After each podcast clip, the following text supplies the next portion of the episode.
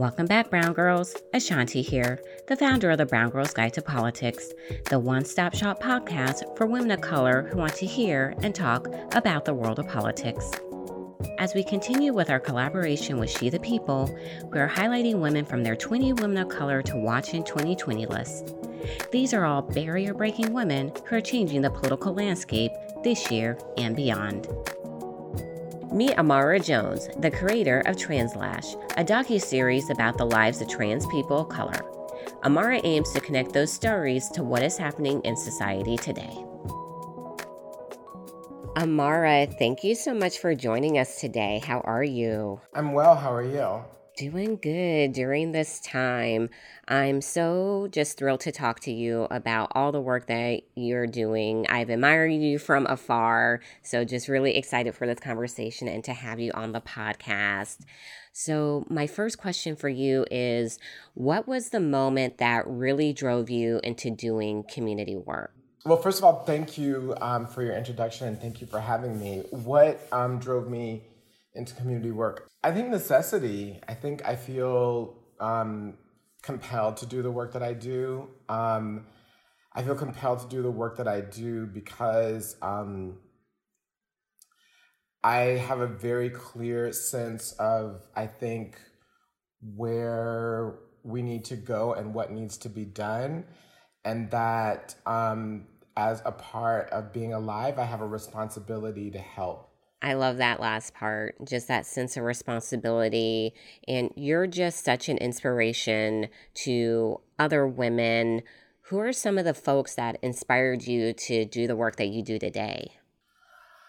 Well, my mother, like all, like many women, I have a complicated or had a complicated relationship with my mother, but my mother, undoubtedly, um, in so many different ways, I think the Black women and my family writ large, Black women throughout the world, um, have inspired me. I think beyond that, you know, just so many inspirations of women who do have done amazing things, not only now, but in the past. I think Coretta Scott King is amazing, um, vastly underrated, so pivotal um, in so many different things.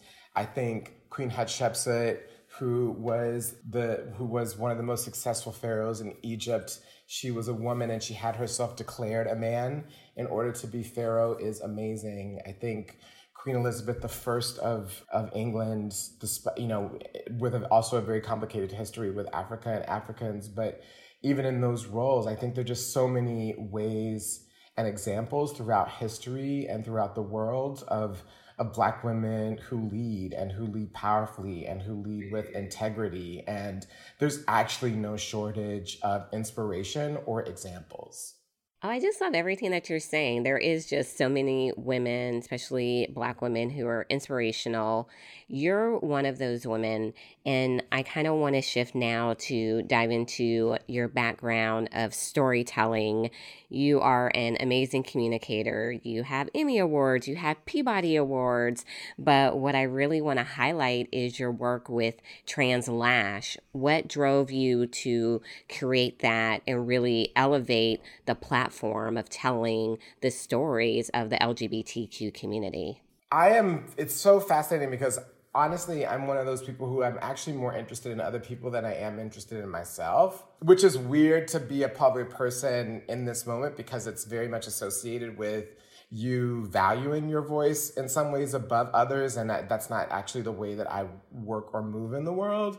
So I had to be pushed to do it. Is the is is the short answer. Um, I had to be convinced by people that I trust that um, telling my story was a way to tell other people's stories and that that then could be used to leverage and humanize and expand power for trans people specifically trans people of color. So i had to be coaxed into it to start with my own story right of that's how actually TransLash started was me saying what is it like to be me in this moment in history because this is a moment in history right even more so now but we're living in a unique time. What is it like to actually be alive in this moment and to be trans in this moment and to be a trans woman of color, to be a trans black woman right now um, in this extreme moment of social of extreme social backlash but also unique visibility. And what is that pressure like and what are the things driving that? And from that i was able to tell the stories of uh, of other people in our community. And from that has grown you know a broad-based cross-platform multimedia storytelling project and that aims on centering the humanity of trans people, specifically trans people of color. So it's very interesting that I had to value myself first before I could really begin to connect and do my work. That was really powerful. I want to dive in quickly. You know, you just talked about valuing yourself, valuing other people. You did something really monumental last year. The UN, they actually hosted their first event on gender diversity and non binary identities, and you helped lead that event. Can you tell us how did all of that come together and what was it like moderating a conversation like that?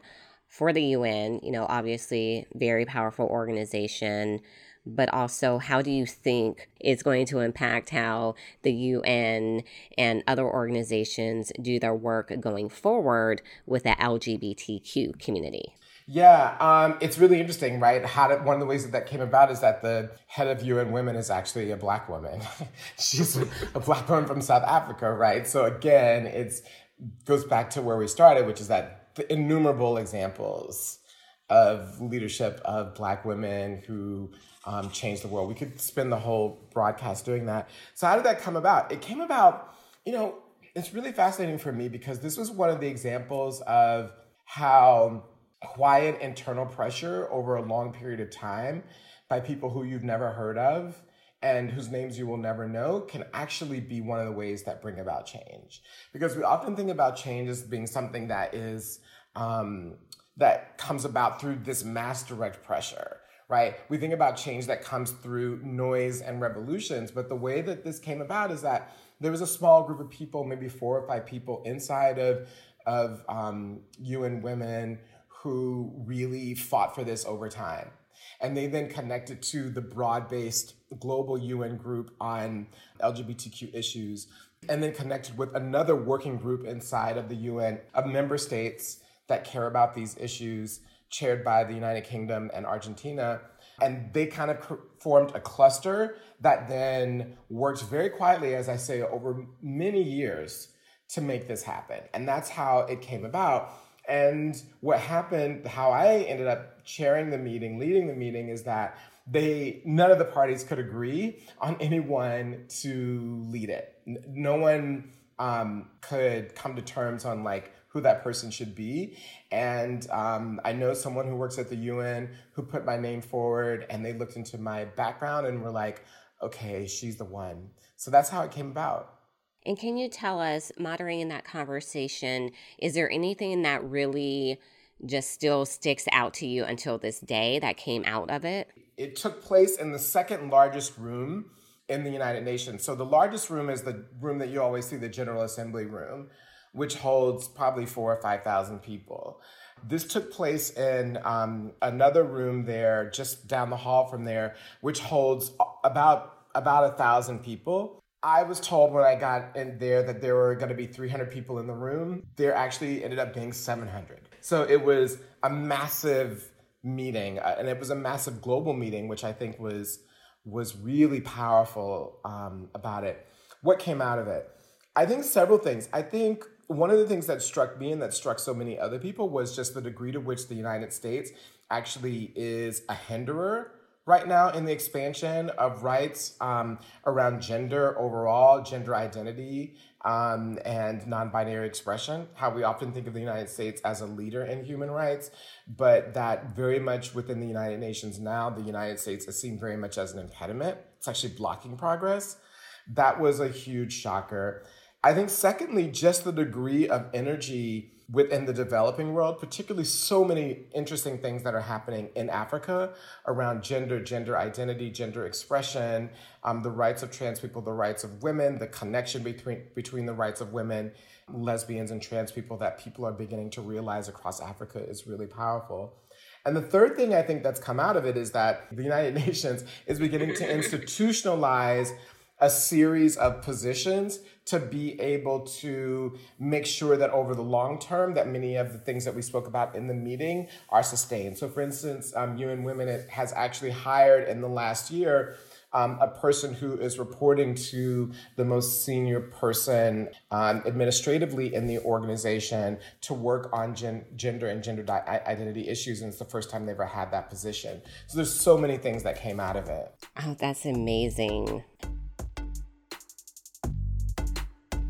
As the 2020 election approaches, candidates and their teams need to be spending every second engaging and communicating with their supporters. ActBlue's tools make it easy for campaigns to focus on talking to supporters by making the technology piece simple. ActBlue is a fundraising platform and nonprofit organization that builds fundraising software that makes it easy to give and for small dollar donors to make your voice heard. They help thousands of Democratic campaigns, progressive organizations, and nonprofits build people powered movements. Small dollar donors are more powerful than any mega donor. If you're a candidate or organization ready to build your grassroots fundraising program, go to actbluesetup.com. ActBlue's support of the Brown Girls Guide does not imply support for any candidate or committee.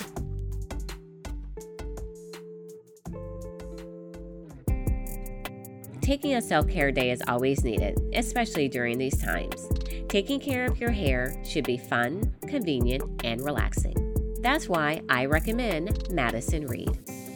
Remember Cynthia? She is the producer of the Brown Girls Guide podcast and finally got her Madison Reed package in the mail. She said that she loves the package and how professional she looks, like she didn't even do her hair at home. The at home hair color kits really provided her with salon quality results, literally delivered right to her door. I personally love that the company is founded on the belief that a confident woman is a beautiful woman. And the team at the Brown Girls Guide really does believe that women who are confident can change the world. Madison Reed Color is infused with argan oil, keratin, and ginseng root extract so you get shiny, healthy looking hair. Brown Girls. You can get ammonia free multidimensional hair color delivered to your door starting at $22 if you head to madison reed.com. Use my promo code BGG and you'll get 10% off plus free shipping on your first color kit. My promo code again is BGG. Visit madison reed.com now to find your perfect shade. That's madison reed.com. So, you have also just been very outspoken as well about all of the black trans women who have been murdered. And we actually saw the conversation a lot on the campaign trail during the 2020 presidential election cycle. There were a lot of candidates who brought it up. And then you actually started to see more of the discussion happening, particularly on social media. So, for our listeners who may not be familiar with what is happening, can you tell us more about what is unfortunately happening with black trans women being murdered? Murdered, frankly, black, brown, indigenous trans women being murdered, and what are things that we can do to help raise awareness on this issue? 90% of all of the murders of trans women in the United States are trans women of color, and almost all of those, except for two last year, were black trans women. And black trans women in the United States are being murdered on a global scale. Um, what do I mean by that? I mean that the United States has the highest numbers of recorded murders of, of um, black trans women or trans women overall than any other country on the planet except for Brazil and Mexico. And almost all those people who are killed are black trans women. The situation is so dire that the American Medical Association last year proclaimed the murders of black trans women to be, quote, an epidemic, close quote. That's their word, not not hyperbole. So it's hard to underestimate the level of violence that Black trans women are are facing in this country and in the world. And one of the things that I make about that is that the reason why Black trans women are killed is because Black trans women are women. Black trans women are seen as um, as being femme identified people, and so fall under the rubric of femicide which we know is a global epidemic. in the United States, black cis women, so women who were assigned female at birth, a black woman, if she is murdered in the United States, is murdered by a, a person who is most likely to be an intimate partner. Black women overall have the highest incidence of domestic and intimate partner violence than any other group of people in the country. And that tracks very closely to what happens to black trans women. Most black trans women are murdered by their partners or people who have had intimate relationships with them. So this then means that there's a high degree of, of correlation between the violence that black trans women face and black women overall, black cis women overall face. And that then means that there is common interest in jointly tackling the problem because the problem that's killing us is patriarchy that gets distilled through the prism of race and power through our intimate partners. And that's a community wide problem. And the only way that we're going to solve it is together. Mm.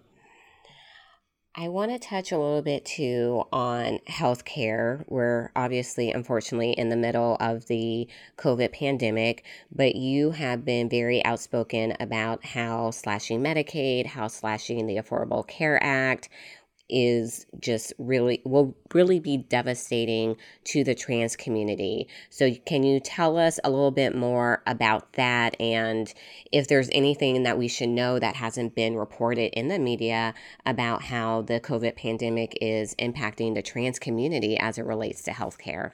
So overall, I mean, healthcare is essential for for trans people um, because every study shows that the degree to which trans people are able to get the healthcare that we need in order to be wholly ourselves, right? And I think that the thing that we need to realize is that trans is a diagnosable gender um, identity and medical sort of medical definition of being trans. There are also ones that are cultural that have nothing to do with medicine. What that means is that science has shown that there are treatment protocols that when they're implemented for trans people extend our extend our life expectancy extend our quality of life and extend our ability to be full human beings.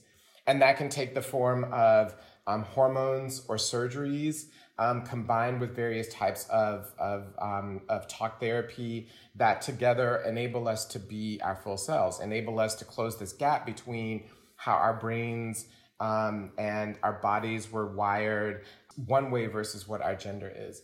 So um, I think that therefore, what we know is that when people receive those things, that suicide goes down, that people are being able to have full lives. So the denial of healthcare for trans people, in many ways, is a death sentence for many, quite frankly.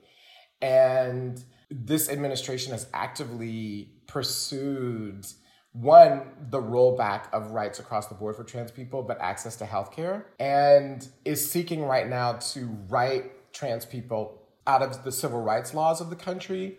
There's a pending case before the Supreme Court um, that the Trump administration has advanced, which would mean that we would not have equal access to healthcare.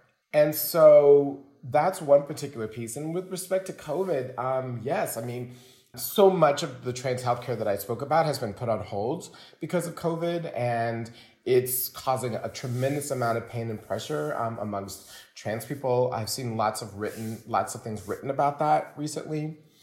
Um, moreover, um, trans people are highly marginalized in so many different ways.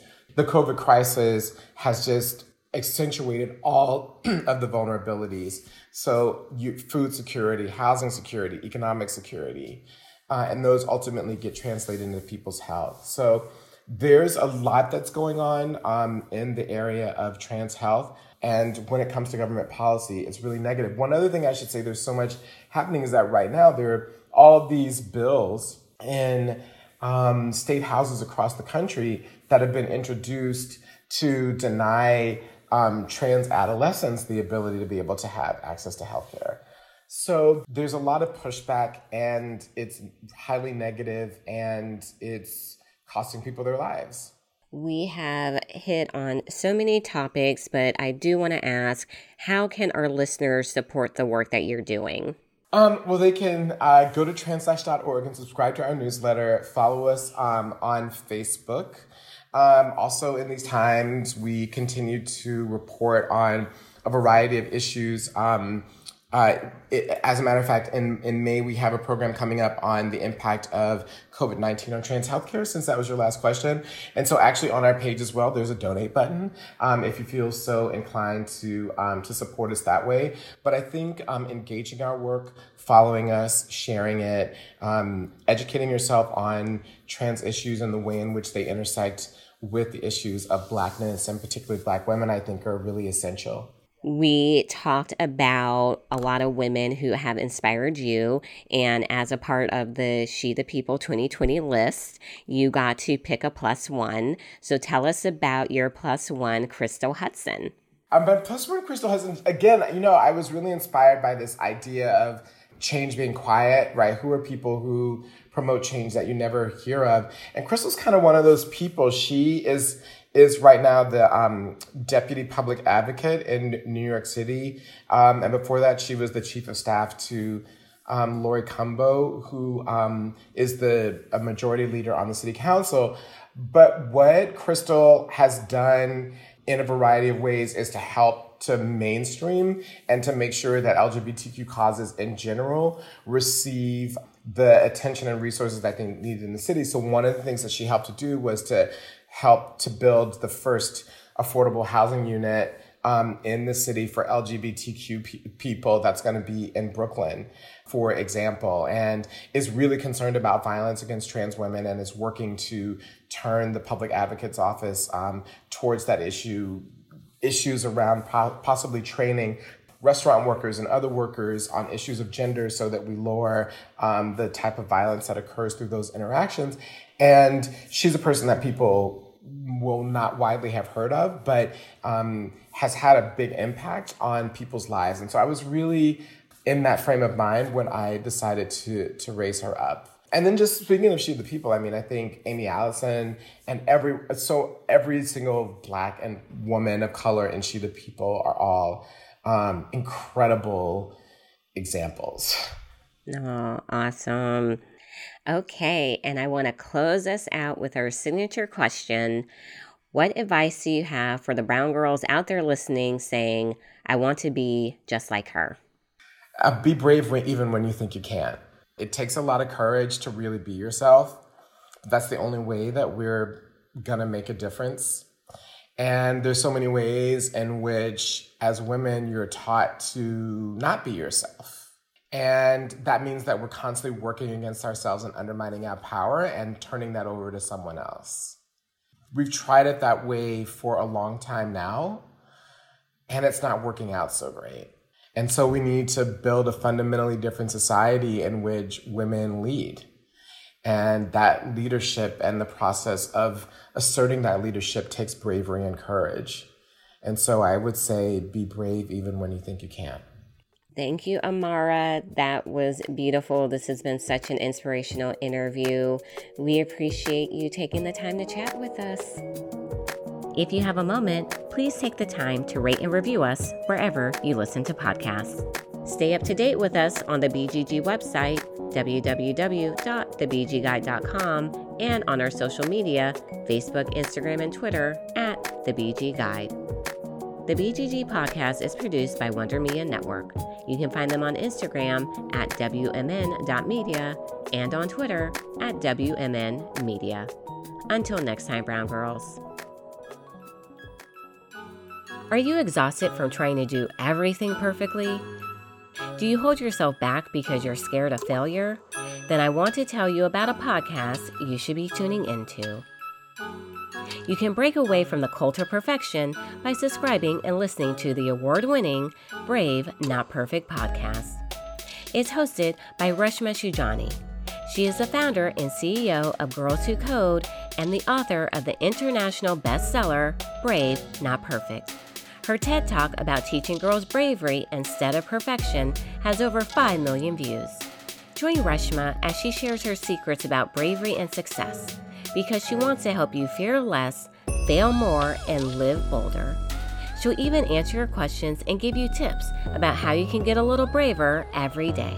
Plus, she has revealing conversations with other changemakers about their complex journeys and what we can take from them to improve our own lives. You can tune in and subscribe to Brave Not Perfect wherever you listen to podcasts.